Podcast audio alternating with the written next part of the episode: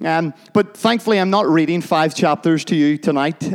We're only going to read 4 or 5 verses in Matthew chapter 7. And I want to read from verse 21 down to verse 27. And this is Jesus teaching in what is known as one of the most famous sermons ever written and ever preached. And Jesus says this in Matthew chapter 7, verse 21. "Not everyone who says to me, 'Lord, Lord,' will enter the kingdom of heaven, but only the one who does the will of my Father in heaven." Because we're to be hearers of the word and doers of the word. "Many will say to me on that day, 'Lord, Lord, did we not prophesy in your name? And in your name drive out demons? And in your name perform many miracles?' Then I will tell them plainly, 'I never knew you. Away from me, you evildoers.'" Now, verse 24 is where we want to spend a bit of time tonight looking. "Therefore, everyone who hears these words of mine and puts them into practice is like a wise man who built his house on the rock. The rain came down, the streams rose, and the winds blew and beat against that house. Yet it did not fall, because it had its foundation on the rock. But everyone who hears these words of mine and does not put them into practice is like a foolish man who built his house on sand. Again, the rain came down, the streams rose, and the winds blew and beat against that house, and it fell with a great crash." Tonight, I want to spend a bit of time speaking from this really catchy title, "Where Do You Place Your Hope?"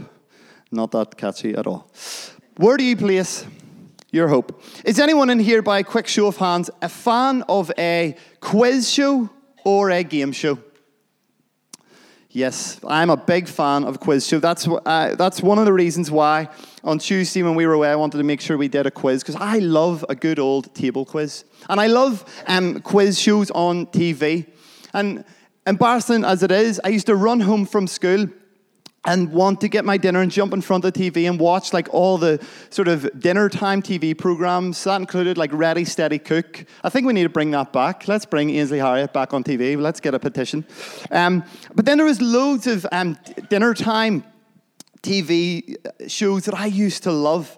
And there's a couple here. These aren't all that were on at dinner time, but here's a couple of quiz or game shows you might remember. Bruce's Price is Right. That was a classic. The Generation Game. Do you remember it? I actually do remember it. I'm relatively young, and I remember that one as well. The Weakest Link. Fun fact, do you know our very own Malcolm Duncan was on an episode of The Weakest Link?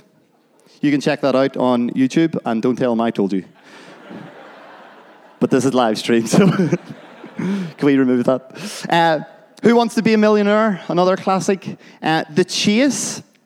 It's a good one. But one of my favorites at the minute is Pointless. I really love Pointless. It's a classic. I used to say, if you didn't sit eating your dinner watching Pointless, then it was pointless having a TV. Because honestly, one of the best shows. But the one I want to pause on a little bit tonight is The $1 Million Drop. Has anyone seen it or heard of it? The $1 Million Drop or the £1 Million Drop, which is funny because I think they changed the name to the 100K Drop. They obviously were giving too much money out, so they changed it. But the $1 Million Drop or the £1 Million Drop is where the contestants would have either been by themselves or in partners. And they would have had £1 million in 40 bundles of £25,000 each. So 40 bundles they started with. And the premise of the game was they were given 8 questions to answer through.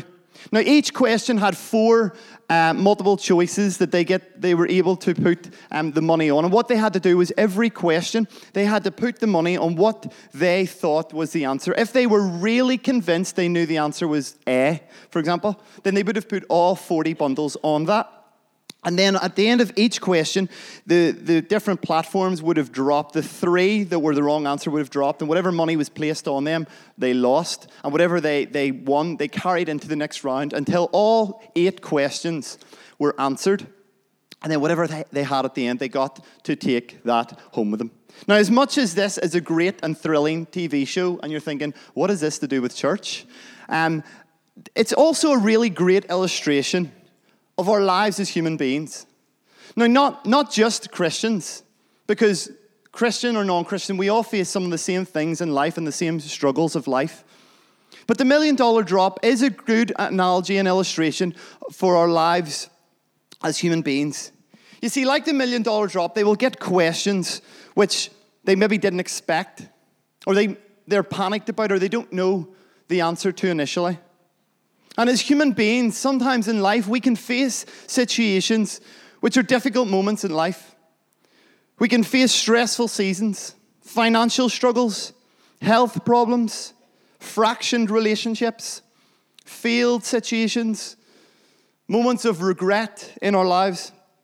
There's times in life where we didn't see it coming, situations we didn't expect, or things that we didn't plan for, problems we weren't ready for. Sometimes it can feel like the bottom of our lives has just fallen out. And in each of those situations, as they arise, we have, as human beings, a choice to make, and it's this. Where will we place our hope? Where will we place our hope? Where will we find security? Where will we find possibility? How can we believe for better? Who or what do we lean on? Or who or what do we trust? And in this text that we looked at tonight, Jesus lays it out in two options. He gives us two options. And the first is that you can listen to his teaching, trust those words, and live by them.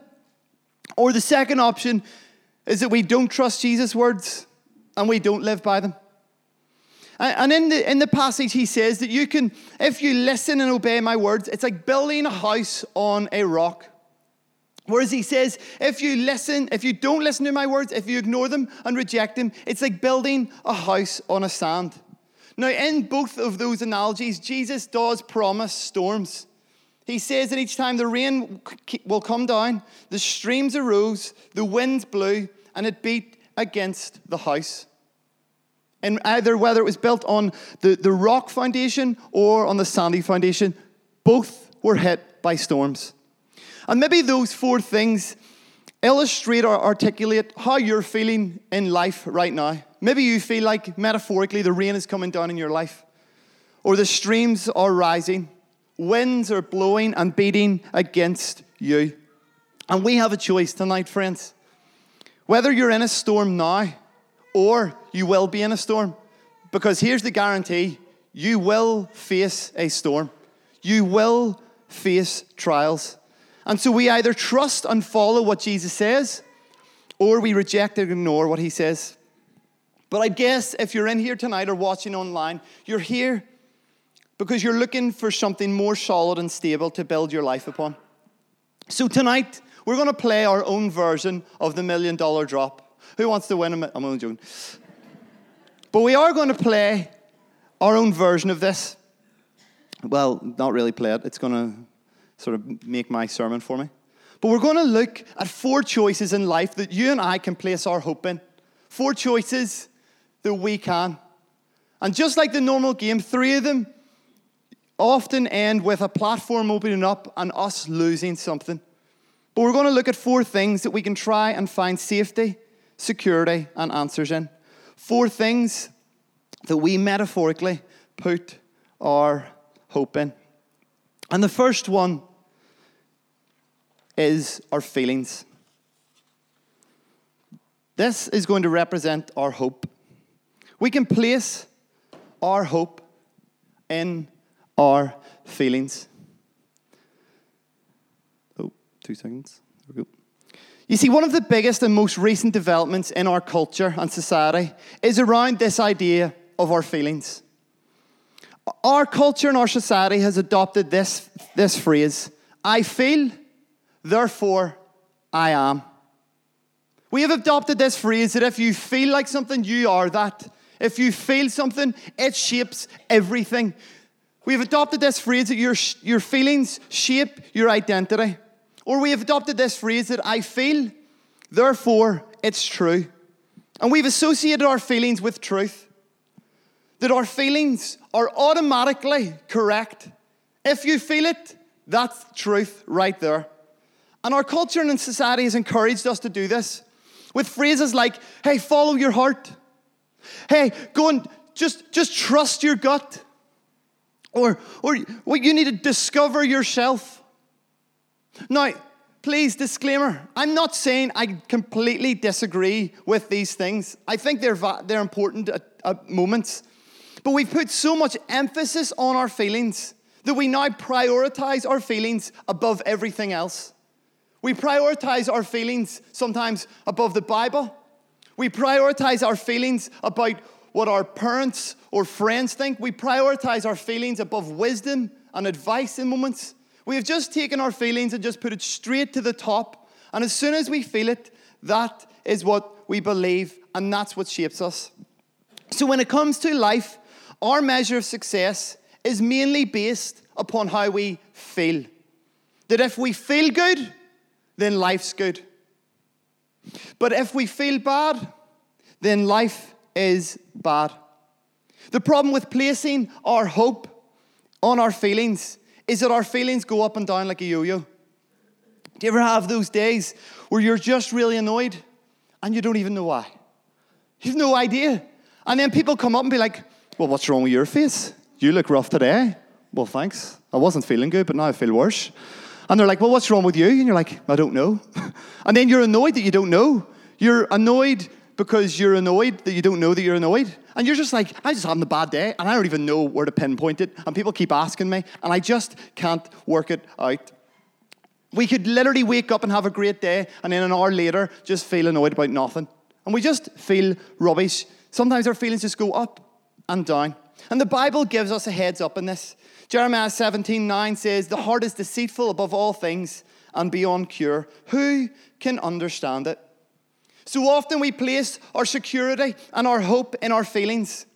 And that means that when our feelings are good, then our security and our hope is good.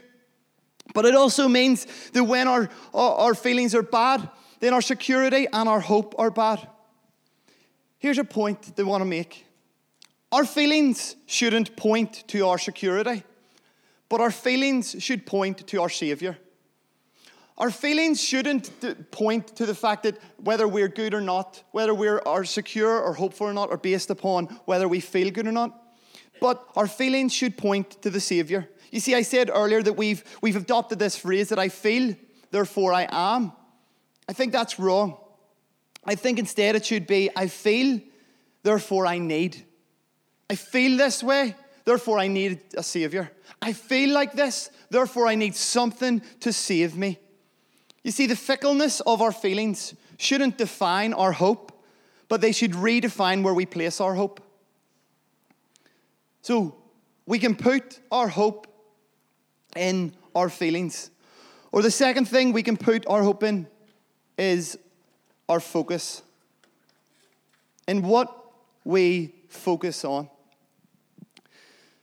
So often our security and our hope is found in what we see. If what we see is good, then we feel hopeful. And so we believe that the results that we see determine the reward that we have. So if we see the bank balance is good, then we feel safe, secure, and hopeful. Or if we see that our bodies are in good health, then we feel safe, secure, and hopeful. Or if we see our lives going exactly as we planned and expected, then we feel safe, secure, and hopeful. Now that again is all fair and well, but the issue comes when what we see isn't good, when our bank balance is extremely low, when our health takes a major hit, when life doesn't go as we planned or expected, when the bottom of our world seems to just fall out.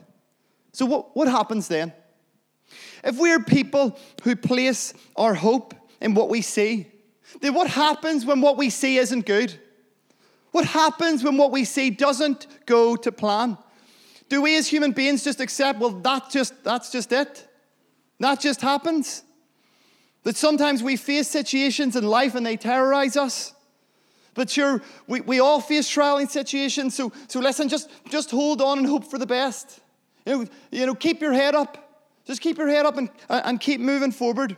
But remember, like it won't last forever. Good times will come. But until those good times come, well, you know what? We just have to let our hope and security be a bit shaken at the moment. And we just have to let that happen because they're placed in what you see. Is that the advice we should give? Maybe you're in that place tonight, in here or online. You're shaken and you're struggling to hold on. You're hoping that you'll wake up tomorrow and what you see will be better results. You see, if we live by sight, then we'll live with insecurity because not everything we see is secure. There is a reason that Paul in the New Testament in 2 Corinthians 5 said that we live by faith and not by sight. It's because he was aware that living by sight and placing your hope and your security in what you focus on and what you see is a dangerous way to live because it doesn't encourage hope, but it does produce anxiety, fear, dread, insecurity. Because what we see isn't always secure. What we see doesn't always go as we planned or we expected. And here's another side point. What we see isn't always true. Have you ever ordered something offline because it looked good and then it arrived and you realized, like you tried it on or you looked at it, it was like, this is not as good in person as it was online. Sometimes what we see isn't what we think. You see, you might see someone's Facebook profile or Instagram profile, and you might see all their amazing posts about their life and their holidays, and you might see all these amazing photos, and then you might think, wow, they have the best life ever. They must live a perfect life, a perfect filtered life. But the reality is, behind the camera and behind the filters is someone just like you and me, struggling in life, but who feels the need to try and showcase something better. Or you might see someone's luxurious lifestyle and think, they mustn't have any problems. If they have that money, then they mustn't struggle with anything. But behind the money and the spending, they still face the harsh, same realities of life that you and I do. Or you might see a guy or a girl and you might think, they might be ideal for you. But further down the line, it might be detrimental for your life. Or you might see that what the world offers and think it has joy and purpose and satisfaction and answers, but you'll realize that the world promises everything and delivers nothing but regret. See, what we see can't always be trusted. And instead, the Bible once again gives us some clear instruction on this matter. 2 Corinthians 4, 16-18. Paul says, therefore we do not lose heart, though outwardly, again, there's that, what we see, the physical, visual form. Outwardly, we are wasting away, yet inwardly, we are being renewed day by day. For our light and momentary troubles are achieving for us an eternal glory that far outweighs them all. Listen to this. So we fix our eyes not on what is seen, but what is unseen. Since what is seen is temporary, but what is unseen is eternal. How many disasters and problems in my life could have been solved if I didn't put my hope and my confidence in what I saw. The third thing that we can put our hope and our confidence in is what is found. What is found. When disaster strikes, we can often put our hope and security in what we've found in life, in our job, in our spouse, in our home, in our cars and gadgets, our friends, our family, our money, our achievements, our popularity. Or equally in life, we are trying to strive after these things in hope that they will bring us security. If I can get these things, they will be an anchor for my life. So we believe sometimes that hope will come in the jobs we find. If I can just get that job, everything will be okay. If I can just get that job, and get that pay rise, and get that promotion, then everything will be fine. Trust me, that's just a piece of the puzzle from my life that is missing. If I could just get that one thing, or if I could find the right guy or the right girl, that would be the missing piece for me. That's just what I need. If I could find that, then all hope and security and confidence in my life would be okay. Or we believe that hope will come in the memories that we make, and the money we make, and the materialistic things that we find. Please hear me out again as a disclaimer. I am not saying that those things are terrible. But when we prioritize them and put our hope in them above all, it is dangerous. The problem with putting our hope and confidence in these things is they don't satisfy. They satisfy for a moment, and then the need is there for something else. Some of them can be helpful when going through difficult seasons. It's helpful to have some friends and family around you when you're going through some things. It's helpful to have some people around you when you're going through that stuff. But are they really going to bring us hope and security in all extremes of life? You see, it's good to have, a friend there, if you sleep in and you need to get up and you think, I'm struggling with life the minute I slept in. It's good to have some people around you then. But what about some of the real extreme moments of life? Like when you lose a loved one. Or when you're facing a health crisis. Or when you face something that you've absolutely no control over. How can putting our hope in what's found bring us comfort and security during those trials? Listen to what God says about those who put their hope in what's found. Jeremiah 17:5-6 says, "Cursed are those who put their trust in mere humans, who rely on human strength and turn their hearts away from the Lord. They are like stunted shrubs in the desert, with no hope for the future. They will live in the barren wilderness, in an uninhabited, salty land." Pretty strong words. But this describes how we're left feeling when we put our hope and trust in mere humans, unsatisfied, needing more. And so we can put our hope in those things, but that is the result, that we're unsatisfied and we're needing more. But there's one more thing that we can. There's one more thing that we can put our hope and our confidence in, and it is in our faith. In our faith. Placing hope in our faith in God. Maybe in here tonight or online, you've been placing your hope and your confidence and your security in your feelings, or in what you focus on, or in what you find. And you've maybe felt like your hope is gone, or you've maybe felt that your hope is lost. Like the $1 million drop, you've been placing all your eggs in one basket, putting all your hope in your feelings, putting all your hope in what you focus on, putting all your hope in what you find. And you feel that all hope in your life is gone. But I'm here tonight to tell you this. Hope is not lost. It is just misplaced.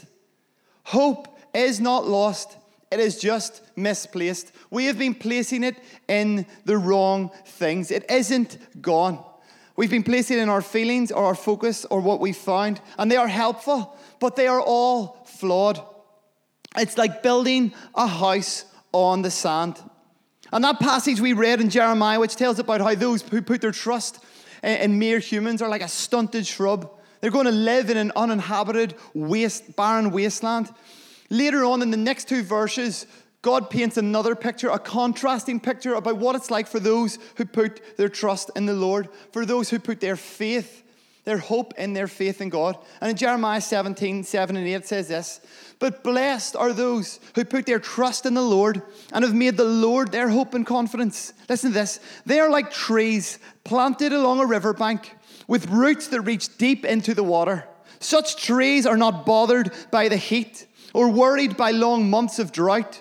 Their leaves stay green and they never stop producing fruit." Did we hear that last bit?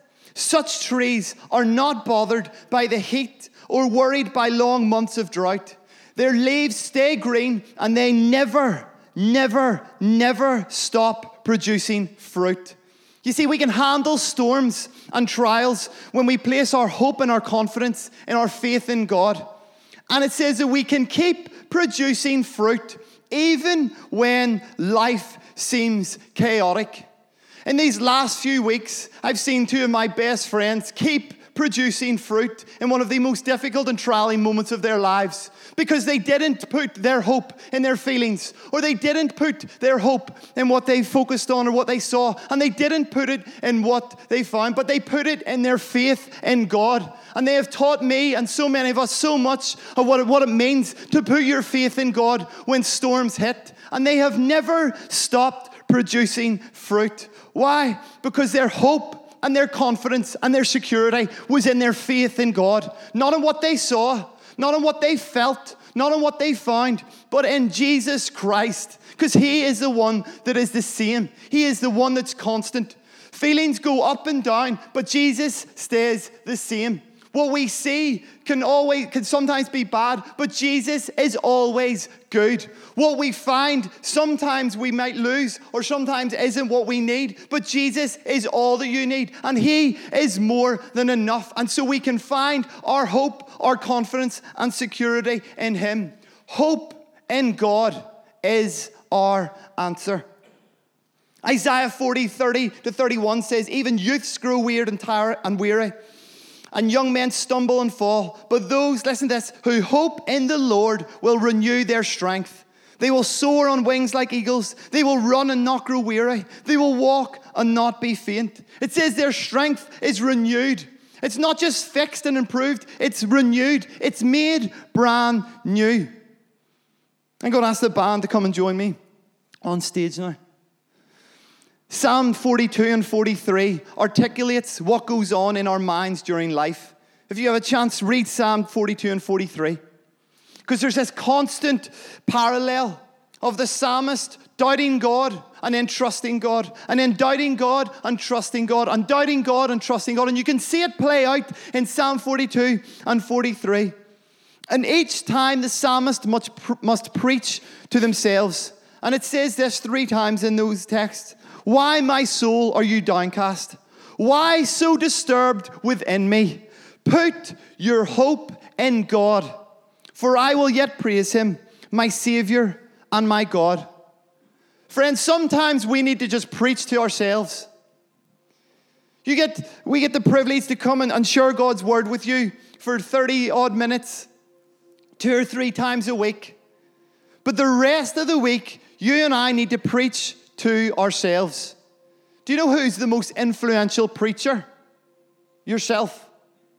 You believe almost 100% of the sermons that you preach to yourselves in your mind. And sometimes we just need to preach to ourselves. We need to preach this verse. Put your hope in God. Put your hope in God. You have 4 choices tonight. Where will you place your hope? Some of you have been continually placing your hope and confidence and security in the same answer time and time again. And it's resulted in this hollow hope. You felt left broken and unsatisfied by placing your hope in your feelings, or placing your hope in what you see, or placing your hope in what you've found. And you keep placing your hope and confidence in those things, knowing they failed in the past, yet hoping this time it works and produces security. But tonight is an opportunity for you to take your hope. There was one in one of these other choices. And you have tonight the opportunity to take your hope and place it in your faith in God. Trials come around. Where are we going to place our hope and confidence? Where are you going to hedge your bets? Where will you find security? I can guarantee you'll walk out into this week and you will face something that you will have your hope in your hand and you will say, well, what am I going to do with it? And you'll want to place it in your feelings because they'll say some things to you. Or you'll want to place it in what you see because what you see is enough, but it's shaking you. Or you'll want to place it in that person you found or in that job that you have. But you might have to force yourself to say, no, I'm going to place my hope and my faith in God, even though everything around me is shaking, even though I'm panicking, even though I feel out of control. Here's the really encouraging thing. God is never out of control. Never out of control. You might have a friend, a family member, a mum, a dad, someone that you turn to in moments when you're worried. But then there will become situations in life where even they have no control of the situation. But praise God, He always has control. Praise God that we can always place our hope in Him. So would you stand with me? And close your eyes as you do. Because we're going to worship here.